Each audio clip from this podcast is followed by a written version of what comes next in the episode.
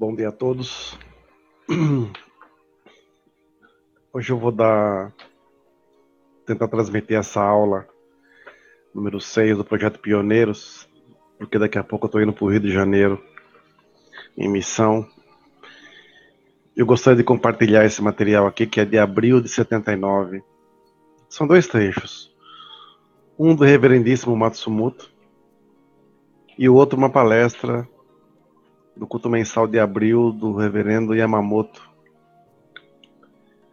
Então, na primeira parte, o reverendo Matsumoto, reverendo Matsumoto diz assim: Faço da oferta do meu amor o valor do meu viver. Será que as flores da cerejeira se abrem porque chega a primavera? Ou a primavera surge porque as flores da cerejeira desabrocham? Seja como for, nesse rápido florir e despetalar de suas flores, e em meio à sua encantadora beleza, aflora em meu coração leve e misto sentimento de alegria e tristeza, pois é o que parece também acontecer na vida do ser humano. Como a brisa que sopra, como a água que corre, subitamente a vida nos faz cair em nós mesmos, o que, aliás, tende a ser esquecido, à medida em que o tempo transcorre a vida. Parece um poema, né? Depois. É, e é engraçado que é um poema curto, mas ao mesmo tempo de se fazer pensar. Né? Quando ele fala que, seja como for, nesse rápido florir espetalado de suas flores, em meio à sua encantadora beleza, aflora em meu coração leve e misto sentimento de alegria e tristeza, pois é o que parece também acontecer na vida do ser humano. Como a vida que sopra, como a água que corre, subitamente a vida nos faz cair em nós mesmos. O que, aliás, tende a ser esquecido à medida que o tempo transcorre a vida. O que será que ele quis dizer com isso, né? O que será que passava na cabeça dele quando escreveu esse poema? O que será que se passa na cabeça dos dirigentes, de um dirigente, né, nos seus momentos de solidão, das suas preocupações, das suas alegrias, das suas tristezas? Mas surgem momentos que você fica sozinho perante o altar e você conversa com o Meixo Sama abrindo seu coração. E nessas horas realmente é um momento único, onde você tem que abrir e tentar ser o mais transparente possível com Deus. E nesses momentos de reflexão, a gente entra em várias situações nas quais muitas vezes a gente se encontra. E a gente só consegue se encontrar muitas vezes quando a gente se perde. O outro, o outro, a outra palestra é do reverendo Yamamoto.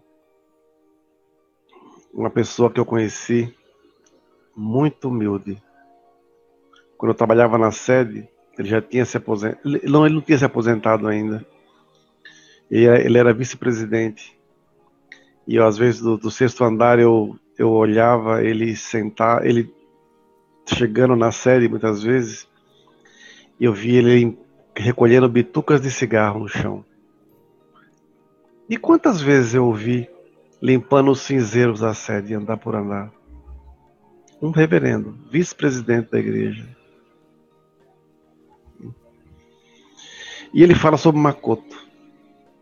Diz assim: Sinceridade, uma palavra em que em, em uma palavra que em idioma japonês se escreve Makoto e tem um significado mais amplo: falar e cumprir. Esta palavra é escrita em dois caracteres diferentes. Um é falar e o outro é cumprir. E com a composição desses dois caracteres que se escreve Makoto, pode-se chegar a uma conclusão. Sinceridade ou Makoto significa falar e cumprir, falar aquilo que se faz ou fazer aquilo que se fala. Desde dezembro do ano passado, foi orientado sobre fazer o máximo possível de si mesmo, ainda que seja uma pequena coisa. De certa forma, significa colocar toda a sua capacidade de amor e atenção. Assim como sinceridade naquilo que se está fazendo, seja na igreja, no lar ou no trabalho. O homem geralmente é acomodado. Se ele pode, às vezes, ficar sentado, o que é melhor que ficar de pé? Ele fica sentado. Deitar-se é melhor do que ficar sentado. Ele fica deitado. Pode, em um dia, ministrar jorei em 30 pessoas. Mas se ministra e uma fica contente dizendo, servi mas se ministra em uma, fica contente dizendo, servi bastante, Meixo-sama. Diz é que esse aqui foi um esboço. Pode um dia ministrar jorei em 30 pessoas, mas se, ministra em uma, fica contente dizendo, servi bastante. Meixo-sama diz para que nos preocupemos bastante com a felicidade do próximo. Na verdade, essa acomodação impede o crescimento da, da evolução espiritual, impede a mudança de nosso íntimo. Para combater essa acomodação, é importante o esforço que está fundamentado na sinceridade de fazer o melhor de si e dar o um máximo de si mesmo nas pequenas coisas. Vamos citar um exemplo. Alguém que serve na recepção da casa de difusão. Quando chega uma pessoa, diz: Assine aqui, é ordem do ministro. Outra pessoa que também dedica na recepção, quando chega alguém, diz: Bom dia, por favor, assine aqui. E uma terceira pessoa diz para outra de uma maneira diferente: Bom dia, é a primeira vez? Assine aqui, por favor. Se precisar de alguma coisa, alguma informação, estou aqui sempre à disposição. São três situações diferentes e três atitudes também diferentes. Preocupado apenas em cumprir a sua missão. A segunda, se preocupa em cumprir sua missão e dar algo do bem-estar. E a terceira, além de cumprir sua missão e, e dar bem-estar, preocupa-se em dar amor, interessando-se com sinceridade em fazer o próximo feliz. São pequenas coisas, mas com grandes diferenças no resultado final. São essas aulas, são esses ensinamentos que esses pioneiros nos deixaram e que se perderam se perderam porque as pessoas hoje vivem num ritmo alucinante, onde vão dedicar na igreja como se estivesse indo bater, bater cartão numa empresa. Meu horário é umas duas, meu horário é das três às quatro, meu horário é tal. Acabou. Cadê a pessoa que não chegou? Cadê isso? Ah, dediquei tanto hoje. Nossa, como foi bom. Não foi nada disso. Simplesmente fez, cumpriu a sua obrigação. Faltou, Makoto, falar em cumprir. Todos nós falamos que queremos salvar a humanidade, salvar isso, salvar aquilo. Mas a maioria das vezes nós somos extremamente egoístas. Só queremos, só nos preocupamos com o nosso bem-estar. A gente acompanha as pessoas, é, as dedicações, dedicamos também muitas e muitas vezes junto com várias pessoas. E nós mesmos, várias vezes, acontece como ele citou aqui. Hoje eu quero ministrar jurei em 30 pessoas. Aí você ministra um, nossa, ufa, já foi. Ou três ou quatro. Quando a pessoa cria o objetivo de ministrar 10 jorei por dia, os três primeiros dias é maravilhoso. A partir do quarto dia já vira um peso. Aí chega, nossa, três jorei já. Falta só sete. Nossa, cinco jorei, falta só cinco. Nossa, não vejo a hora. Nossa, oito joreis, pelo amor de Deus, falta duas pessoas. Aí você me disse aquele jorei expresso. Só forma. Só forma. Da mesma forma, quando as pessoas nos procuram, elas exigem que você esteja sempre à disposição. Mas, mas elas nunca estão à disposição para servir. Às vezes chega na igreja e reclama, poxa, não tem um copo de água, poxa, não tem um guardanapo, ou não tem papel higiênico, mas nem donativo faz. Não, mas é a obrigação da igreja fornecer. Mas ela também não tem sinceridade nenhuma de trazer e de oferecer. Às vezes as pessoas encontram a igreja limpinha, cheirosa, bonita, porque nós dedicamos para mantê-la assim. Mas ninguém se preocupa em saber de um aluguel, de uma luz, de, as coisas têm que ser pagas e tudo mais tal. Porque muitas vezes falta isso. Makoto. Claro, nós temos nossos defeitos, queremos melhorar como servidores, queremos melhorar como seres humanos. Mas nunca, isso desde o início da arte Jorei, nunca obrigamos ninguém a fazer donativo. Nunca obrigamos ninguém a serem gratas, porque isso nasce da alma. Eu aprendi com o Reverendo Nakahashi que o sono nasce dentro da alma, e esse sono de gratidão tem que vir de dentro da pessoa e materializar. Por isso que nós, quando alguém pergunta sobre gratidão, nós ensinamos, mas não obrigamos ninguém. Porque o dia que nós obrigamos alguém a fazer um donativo, deixa de ser um donativo e passa a ser uma prestação. E quando passa a ser uma prestação ou uma obrigação, o sentimento que vem com esse donativo, ele não é correto. A fé, ela nos ensina algumas coisas muito interessantes. E a vida também vai nos ensinando. Porque a nossa vida não pode viver longe da fé. Não adianta dizer que eu sou messiânico lá fora e agir como se fosse um, um ateu.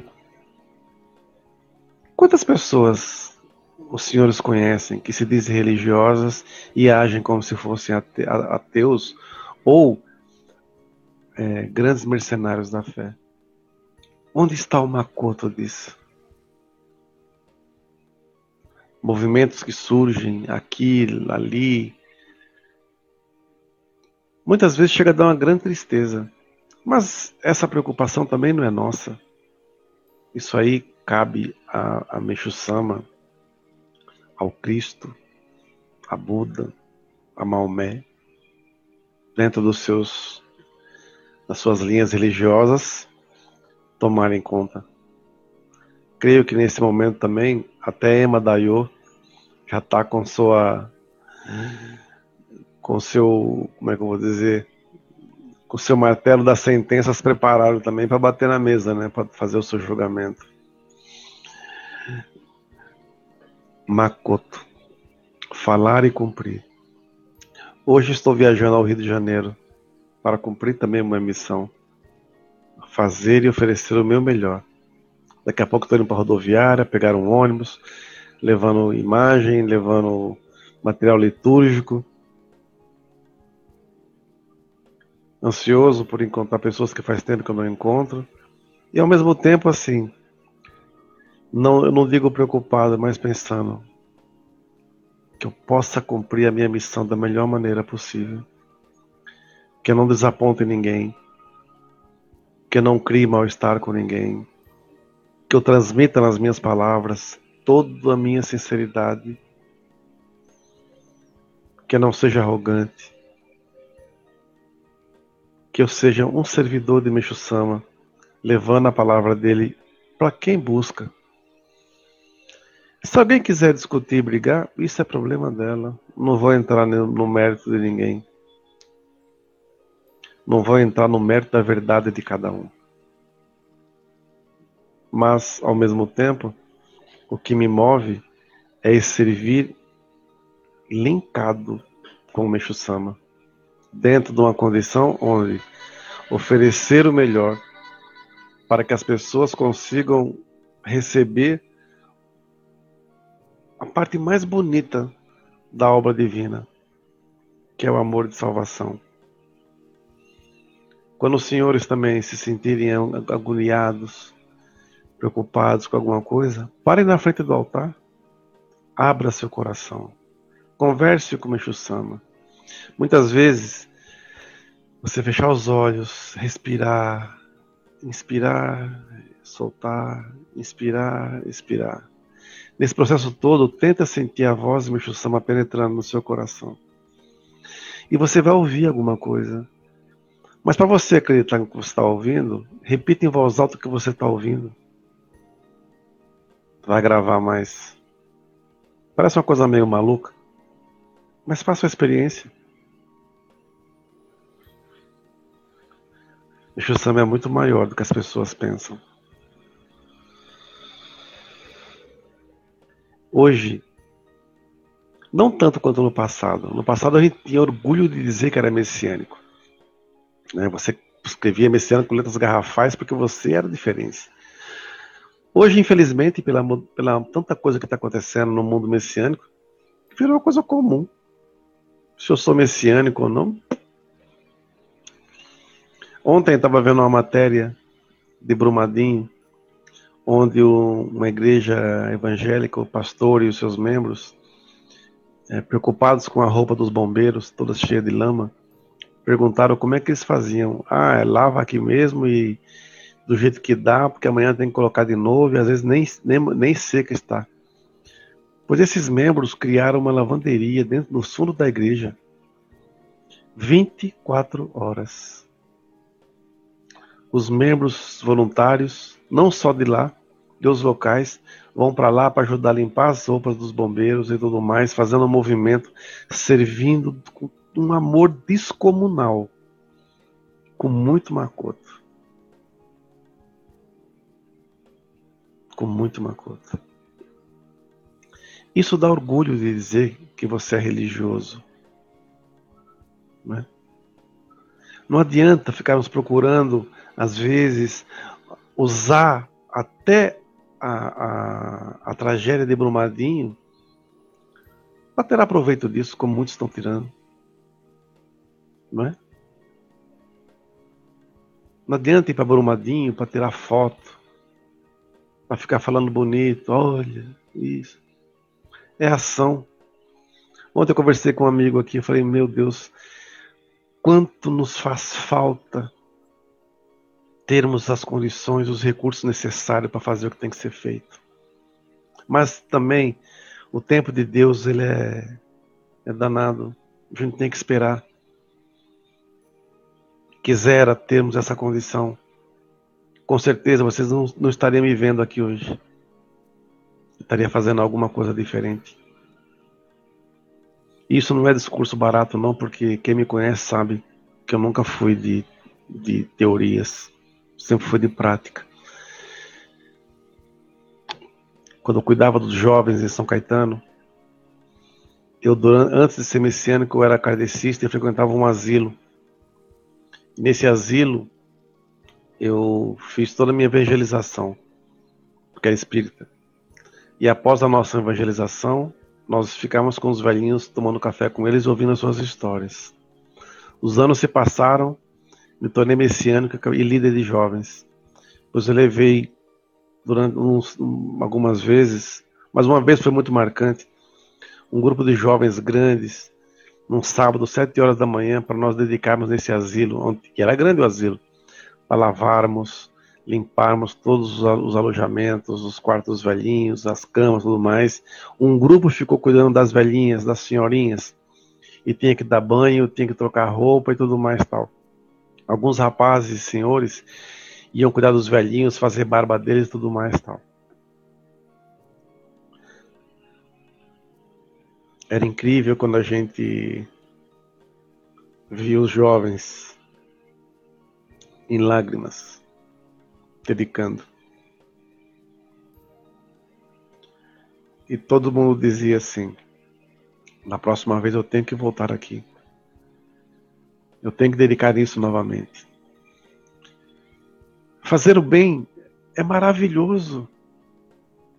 Não custa nada. Né? Basta boa vontade e principalmente macoto. Dedicar sem visar nada em troca dedicar por amor mesmo. É isso que Micho Sama nos ensina. E quando perguntaram para ele se ele tinha preocupação, se ele ia para o céu, para o inferno ou para o paraíso, ele dizia assim: Eu não estou preocupado em paraíso. Eu quero levar, fazer com que o maior número possível de pessoas chegue ao paraíso. Por isso que aqui quando fazemos campanha de Natal, eu deixo sempre algumas cestas básicas separadas aqui e fico na porta da igreja, olhando quem passa. E às vezes passa um carroceiro, passa alguém assim, eu pego, chamo a pessoa e pergunto assim: o senhor já ganhou um presente hoje? a pessoa me olha espantada. Eu falo, não, então vai ganhar agora. E quando eu dou uma cesta básica para a pessoa, a pessoa entra em prantos e dá pulos, que fala assim: nossa, eu, eu orei tanto hoje a Deus que eu queria levar alguma coisa para minha casa, para os meus filhos, para minha família. porque não tinha nada. E o Senhor é materialização da oração que eu fiz a Deus. Isso não tem preço. Isso é Makoto. Falar e cumprir. Nós temos um sonho, um projeto que eu vi há muitos anos atrás, e um dia queremos ter essa condição, que o Senhor nos abençoe para que isso aconteça. Um projeto que eu chamo de Projeto Capela, onde eu possa criar uma condição onde eu possa cuidar de idosos, possa cuidar de crianças e possa cuidar de jovens, como se fosse clínica de recuperação. Cada um no seu ambiente, mas uma área de, comum, de convívio comum, porque o velho vai precisar da alegria da criança e o jovem vai precisar da, da experiência dos mais velhos e assim vai, um ajudando o outro. Por isso que nós temos que deixar de ser teóricos e partimos para uma ação mais forte na fé. Muito obrigado a todos. Quem for do Rio, estarei em Botafogo à disposição de quem quiser conversar. Boa missão a todos e muito obrigado.